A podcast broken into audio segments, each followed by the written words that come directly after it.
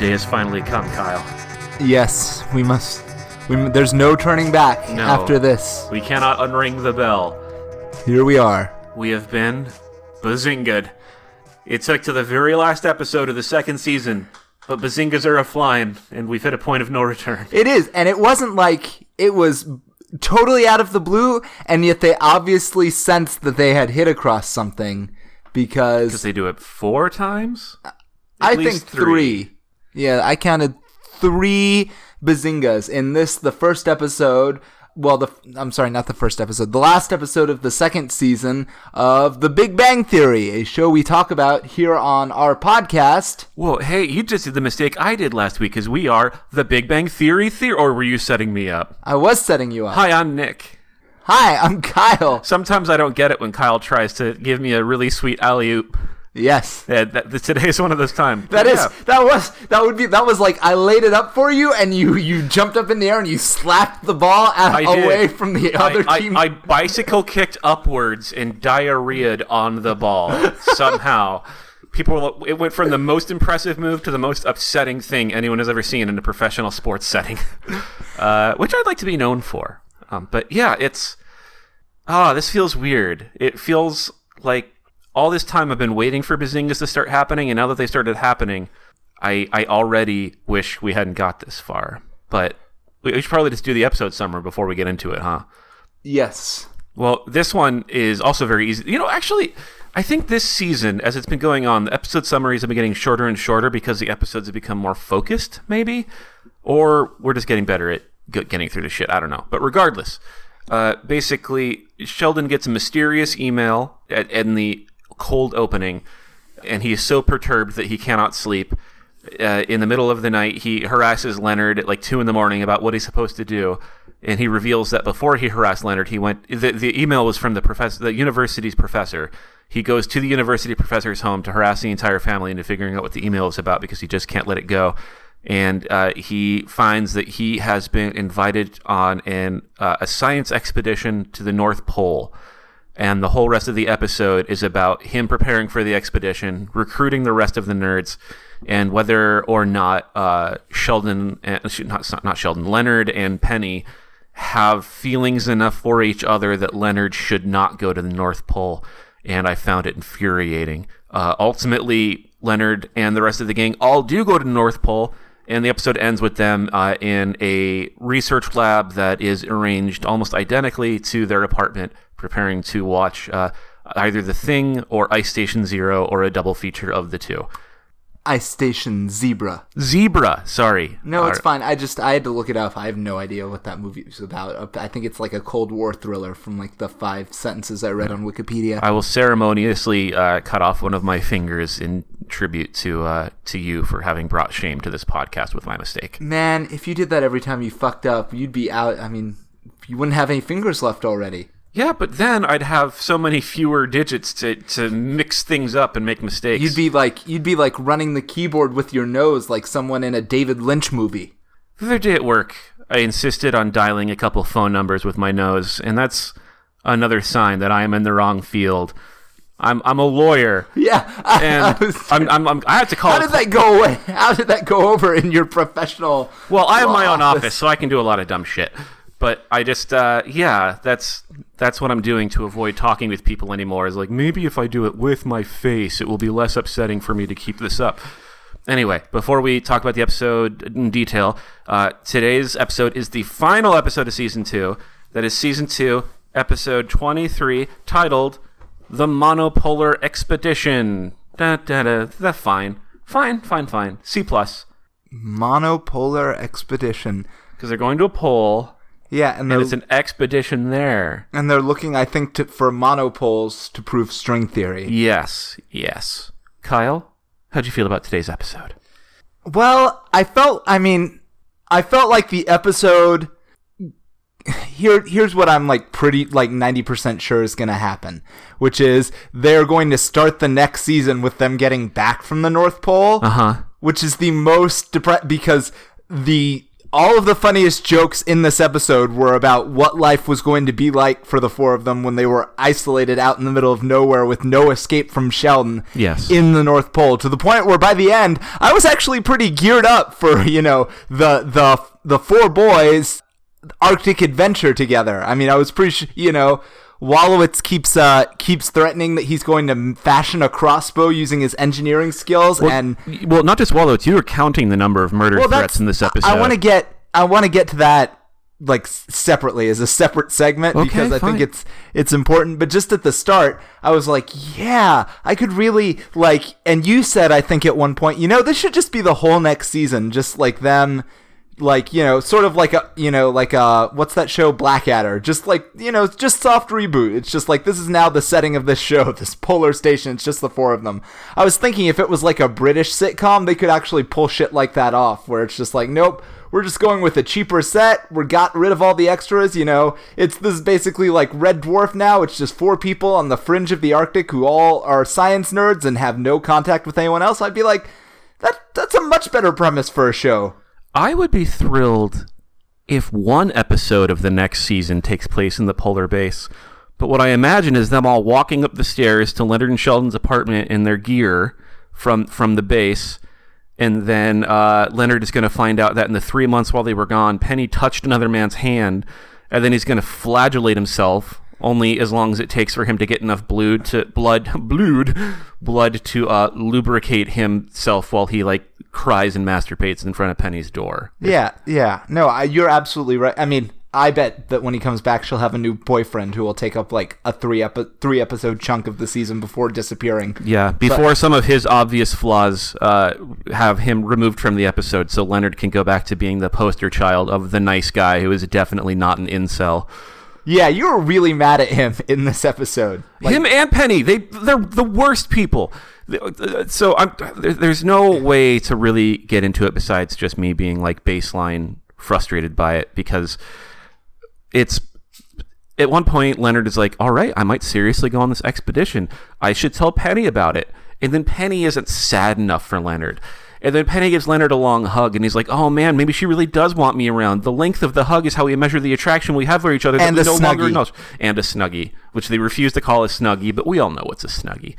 Um, but yeah, Yes, they even they even acknowledged that Penny bought it while getting drunk on wine and watching late night infomercials, where they definitely called those snuggies. Well, I think though that oh, you're you're just talking about the snuggie thing. I thought you were talking about the value behind the gift because I was going to say late night wine drinking gifts. I think are sometimes the most meaningful gifts. Yeah, no, of course. Yeah, because if you're thinking about somebody, By like the way, the morning, fans of the show, if you got me a snuggie, I would totally wear it. um, um, Just throwing that out there. So weird thing, I feel like it's it's a running we've talked about the everybody hates Sheldon theme before, but in this episode it goes in a very particular direction, which is everybody wants to murder Sheldon. Mm-hmm. And I mm-hmm. can't like that must have come up once or twice. Like I'm sure every joke that has a we hate Sheldon moment in it has at least one or two, you know, god, I wish I could kill Sheldon or I'm Sheldon makes me want to kill him jokes, which is weird. But in this one for some reason they come off so many and so quickly and in such detail that I'm like wow, there are a lot of these. Like this is just like I have some friends and some of my friends bragger. well, no, I mean, I'm trying to say I know how guys, you know, because we're all insecure and we're surrounded by toxic masculinity, so none of us can give each other, you know, affection or compliments. I get all of that, and so occasionally we put each other down. I'm talking about how tight your body is all the time, fella. I'm just saying, you've, I'm sure you've experienced those dynamics where dudes just put each other down because it's the only way they know how to communicate with I each mean, other. I understand that's how other men communicate, but I, I, I just I respond by saying, "Hey, what's up? Nice horn, bud. You're looking pretty cut today." And then we all just, you know, pat each other on the back and we feel good about it. Okay, fine. My point is, I've never, no matter no matter like how toxic the group of people, I've never had one of my friends be like, "You're so annoying." I'm thinking about smashing you in the head with a baseball bat over and over until your brains leak out on the concrete. Yeah. Ha ha. And how everyone else is like, "I get it." Yeah. It's not just that one friend is like, I want to murder you with a crossbow, but every other friend in the group is saying, Sheldon, you have to be careful because we won't stop him. Like, No, it doesn't even like in the very beginning of the episode, Sheldon is uh is making some whatever, and uh, and Leonard goes, "Well, yeah, I, I wish I could remember the context, but Leonard just I it struck me sort of out of the blue. He's like, "Yeah, I mean, I guess I could pummel you to death right now, and that might solve things." And Sheldon is like, "That's sarcasm, right?" And Leonard just looks at him and goes, "Maybe." Which is a stone cold fucking thing to say. It's pretty good. It's pretty good. And then yeah, and then you get multiple. You know, I'm gonna shoot you with the crossbow jokes. I think Penny gets in on the action with Yeah, the. Penny threatens on locking him in the uh, the Yeah, Penny threatens to lock him. It's just the they're all in the, in the Cheesecake Factory freezer. they're all so visceral and real ways to murder someone. I mean, it's not like people are just like, Well, "Ha ha, I'm gonna slap you so hard." It's like no, it's like no, I'm going to emulate one of the ways that people have died on like Dateline mystery murders and I'm gonna and the final one that I specifically remember is Sheldon explaining to the group why they need to focus like Han Solo who did not give up in Hoth and instead cut open a tauntaun to keep everybody warm. Wolowitz responds, "Okay boys, hold them and I'll start cutting." Which is just Jesus. Yeah, well, and aside from that, I mean, how many of these other ones are off the cuff leads me to believe that these are this. I think th- these all belong into a category of murder that requires what we call in the law malice aforethought. That none of these were as truly off the cuff as they seem. That Penny has walked into that freezer and, uh, at her work and thought, if I can get Sheldon in here, God. And maybe that is the, sort of the plan too, because so Sheldon asks Penny if um, he can use the Cheesecake Factory freezer as a as a room to go on a test adventure uh, to train for the expedition. And Penny is surprisingly open to it. She's she says that she can make it work at her job in a private professional restaurant that she is in no way in a managerial position that she can make it work out to have four guys in tundra outfits with scientific gear just hang out in there for about a day or so and really, you know, get their bearings. Well, I mean, I've, okay, so I don't want to disparage Cheesecake Factory because I don't know. Maybe that's a more upscale establishment. But people are wandering into their freezers all the time. I I'm just saying. I worked at Papa John's. If we had, you know, I also worked at Wawa, which was like you know a the a classy style 7-Eleven type establishment in Philadelphia. And yeah, if you know, we had a big walk-in freezer in the back, and if you had, you know. You ba- anything? If you told me that someone was back there shooting up heroin, it would not have surprised me. So what you're saying is that what the scene was missing is someone in the freezer already there shooting up heroin. Like that would be the frozen body they found as if they had actually traveled to Everest. Well, I also remember a stand up comedian one time talking about one of his first jobs where, you know, basically his manager and one of the other employees would hook up in the freezer. Um, That seems like a good place to do that. I know. So I didn't want to offer that like I have firsthand experience of it, but that's if people are having sex in the walk-in freezers, then they're definitely uh, why four people can conduct Arctic experiments in one. Well, here's the thing. I, I, I this changes everything because I, I'm, I'm chubby and I, I really, really never exercise, and so when sex happens, it's an ordeal. Like you're like, this is going to be a fun, cool time or whatever, and I'm going to be sore because I'm in such terrible shape and it's embarrassing. Um, but if I were in a freezer that were keeping my muscles nice and tight and we're, we're cooling my core temperature, I think I could potentially be a perpetual fuck machine. I don't know why, like, why beds, like, bedrooms aren't just like frozen chambers. Like, that should be what happens. Like, instead of being Amish and growing out your beard after you get married, you should be relieved of the traditional bedroom and just move into a walk-in freezer. And like you have to, and you have to keep it for the rest of your life. And that's why people used to be just so discouraging of marriage. Is they're like, if you sleep alone in a freezer, you will die. You need someone's love to stay alive. It all makes sense, Kyle. I'm fucking in freezers from now on. I, so like the high altitude runners, this is the you've discovered like the Olympic secret to high quality, you know, marathon sex. It's If just an, extreme. if an Olympian, if an Olympian figures out they can fuck in a freezer, we have a problem because no one else will be necessary for breeding. Like they, they, they will just start producing, like just pounding out and having a really good, well fit time at it, pounding out the Uber Ubermenschen. It's oh, all right. Sorry, we have to scrap this episode. I went from realizing that freezers are a system of infinite pleasure to being really just the beginning of a terrible eugenics experiment. Ah, Like happens a lot on this sh- on this like podcast. happens a lot with the Olympics. Um, ah. By the way, now you have perpetual fuck machine should definitely be the name of this episode. okay, it's going to be the name of the episode, and it's going to be the tattoo that I get on my forehead. Uh, what were we talking about? Who knows? This dumb show, I guess. Um, so yeah, once again, when they all think that, because you never, yeah, Sheldon's getting sent to the North Pole, and there's like a minute where it looks like he's gonna go by himself, and the other three nerds are so happy at Oh, the yeah, idea of having jubilant. having three months without Sheldon they in their life right in front of him. and it's just like, why? Why do you hang out with him if you hate him so much? If you hate him so much that you routinely make jokes about murder, I mean, it's like it's like one of those. Uh, have you ever seen the movie Bully? I've not.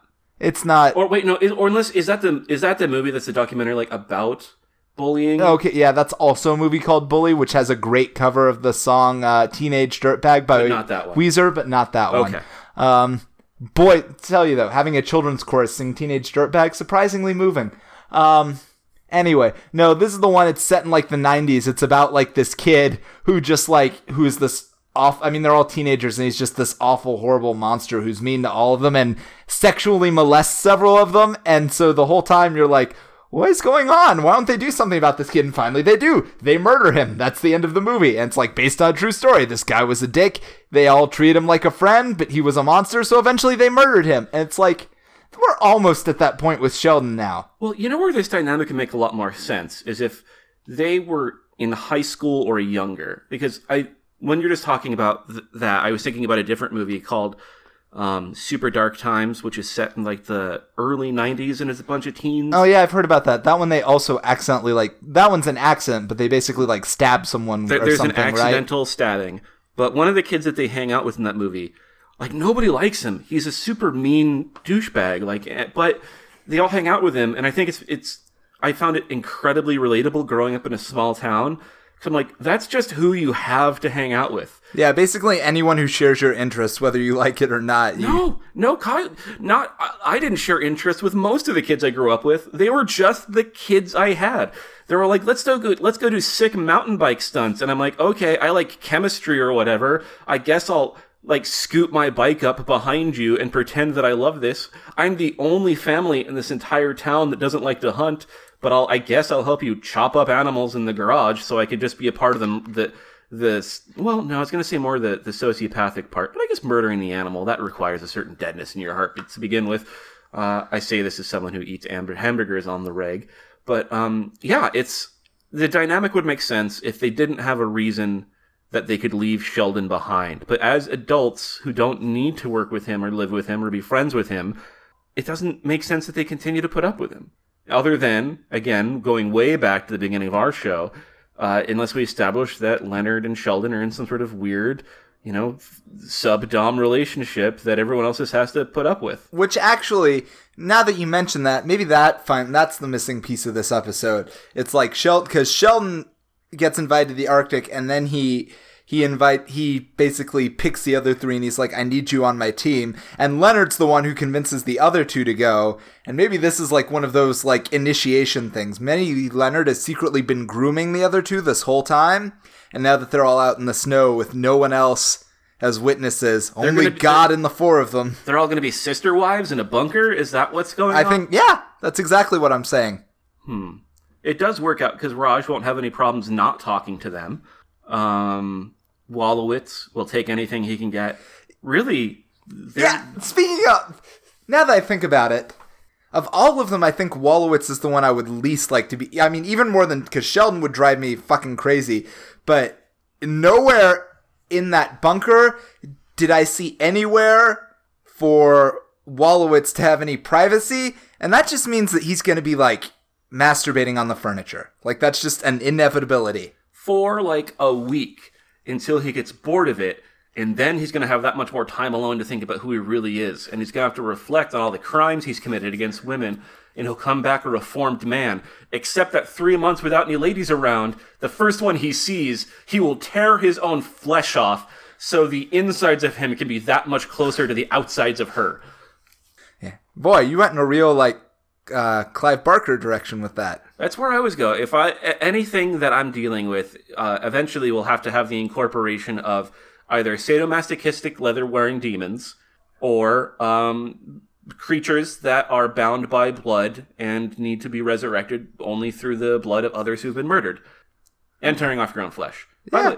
you know, uh, I'm not going to say anything. Moving on. Moving on. Moving No, on. no, please, I, no, please. I, I just I just made a change in my recommendation for the week. um, Uh, okay. Now we're finally wrapping up. We have social media. I'm not just going to make a fart noise. Find us on Facebook. Join our page. Sometimes we post things there. comment on Twitter. I know I, I run the Twitter and I forget that the Twitter exists a lot of the time, but I'm sure if you all started tweeting at me, I would, you know, Mm-hmm. start using the Twitter. And that's twitter.com slash bbtheory squared. And also find us on iTunes and give us ratings. I'll accept poor ratings. I just want the attention. There. That's our social media presence blurb. Now, on to the recommendations. Kyle, would you like to go first or shall I? I'll go. F- no, you go first. I usually go first. Okay, so I have a feeling you're just gonna be better than mine, but go ahead. Hey, no, whoa, whoa. Let's take a moment. Recommendations. This isn't a competition.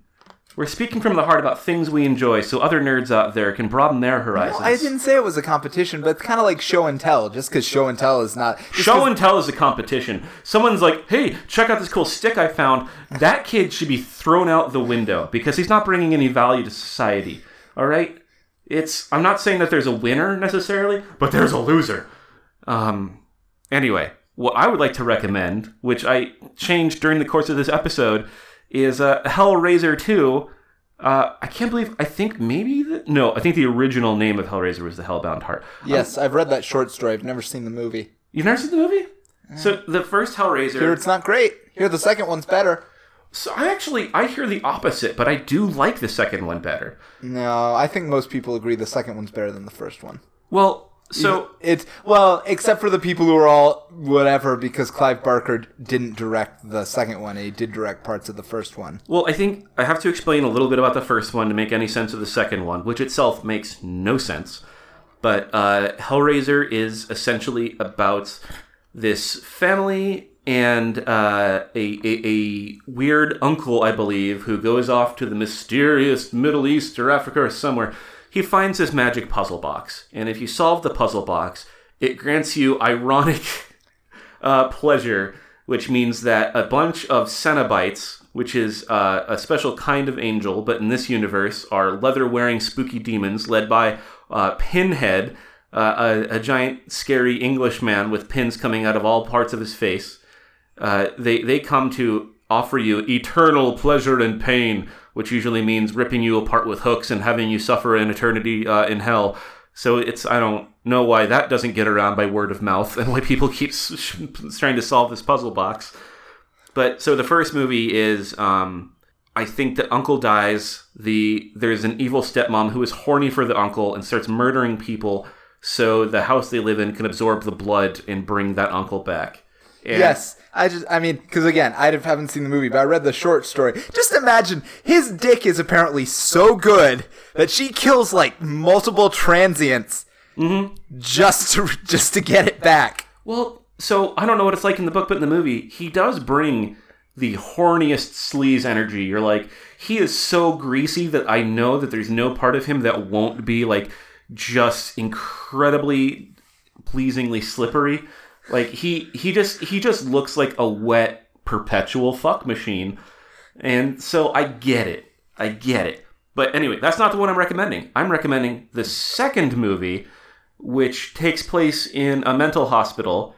And so there's supposed to be some sort of ambiguity, but like, oh, what's really happening in hell and what's happening in this mysterious child's mind? None of it is happening in the mind. It's all a spooky hell thing.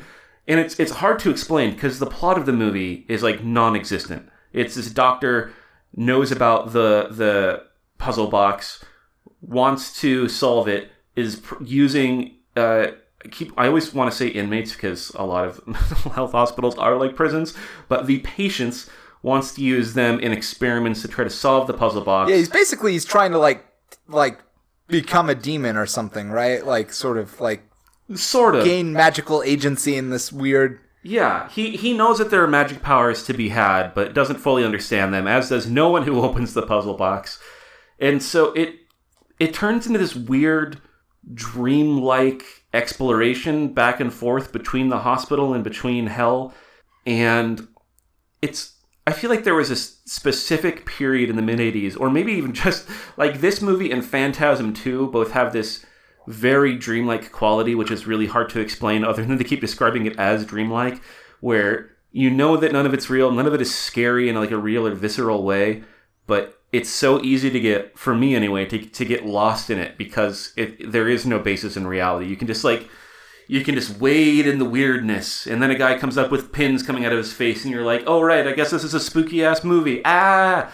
Um, but the second one is very imaginative. It's got a lot of cool effects for the time. The Cenobites are great. The horny uncle is back, and he's weird and gross.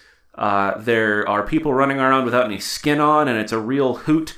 Uh, it's fun. I, I don't know. It's it's hard to describe much of it without spoiling much of it, but I would just I would highly recommend Hellraiser 2, and that is the only Hellraiser movie I would recommend. Kyle, your Yeah, turn. that, that was very nice. Thank you for that. Mine's uh, fairly pedestrian by comparison. I would like to recommend the TV show Good Omens, based on the book Good Omens, which, if you know anything about me, you're like, yeah, that sounds like something Kyle would be into. He seems like one of those real Terry Pratchett goobers. That's true. I mean, more of a Neil. Don't seem that way at all. I'm gonna say. Well, I mean that as a compliment. I don't. I, t- Terry Pratchett. I. Mm, I've got feelings about him. Yeah, I mean, what the fuck else do we have to talk about? What are your feelings about Terry Pratchett? He's just too goofy, is all. Like he's. I, there's like too much whimsy and fun. That's all I want to say. Is Oh, that when, oh, you, man. you don't seem so silly as to be a Terry Pratchett fan as much as you are on the Neil Gaiman fan side. Okay. Um so I know there are people out there who literally like to murder Nick. So all I'm going to say is when you send the anthrax letters for what was just said, please make sure you send them when because I know we don't have an address on the show or a way to mail things to us quite deliberately. Send but some I know, to our Facebook group. but I know, I know that now that Nick has publicly insulted the legacy of the late Terry Pratchett. I didn't insult him. I'm just saying he's not for me. That's all. No, he's only for silly people. Yeah, I think that's fair to say. His, his work is very silly. So, as someone who appreciates the Ankh Morpork, you know, multiverse with uh, the guards and you know the deep socioeconomic implications of that whole thing, you know, I'm just saying poison Nick, not me. Um. Anyway, uh, but yeah, I'm more of a Neil Gaiman guy. It's true. See? Uh, I read Good Omens way after because I think that book came out in like 1990 something or whatever. Um, so I definitely was not early on that bandwagon, but I did eventually, like you get around to, read it, thought it was delightful, great book. Um, not obsessed with it, but then the show came out and I was like, well, that's probably gonna be a good watch, if only because of the cast. And I'm only about halfway through, but it's a great watch mostly because so a lot of the stuff I think that's in the book, you know, a lot of which is you know that weird uh, British humorism commentary, you know, like in Hitchhiker's Guide to the Galaxy, where the narrator is just running a comedic monologue over all of the action. Um, that stuff sometimes it translates well, sometimes it doesn't translate well. But probably the part of the book that uh, that translates the best that they obviously knew about right off the bat because they doubled down on it. Um, is the relationship between uh, two of the main characters, which are one of them is an angel and one of them is a demon. The angel is Aziraphale, played by Aziraphale, maybe is how you say it, uh, played by Michael Sheen, and the demon Crowley is played by David Tennant. Uh, in the books, they're very important in like the first 10 chapters and they basically go away. In the show, they're like, no way are we doing that. We're keeping these guys throughout the thing. And it is mostly just like, is this weird, you know, British duo that have like this great, you know, you know, it's, it's strangely relatable in the sense like, um, like because the whole thing is basically like, look, neither one of us is that invested in our job. We recommend, we recognize that what we're doing is important, but, uh, you know, fuck all do we care. So we're just trying to, you know, get along without getting in trouble and, you know, just doing our own thing. And it's just like they have the best, like their friendship is truly magical. If you want to watch two adult British men just melt your heart with how much they care for each other, it is definitely worth watching just for that. I do also have to ask, how big of a Tennant, David Tennant fanboy are you? It's okay to not be. No, no, my David Tennant fanboydom goes like off the scale. It's like it's had to ask. it it goes to like 20 on a scale of 1 to 10 it's at like an 18 it is there is a noise if i ever make david like i have imagined meeting david tennant and i start to make a noise in the back of my throat that like rises to this high peeled screech and then i bite it down if i ever meet david tennant in real life that noise is going to come out and it's going to be the single most embarrassing moment of my entire life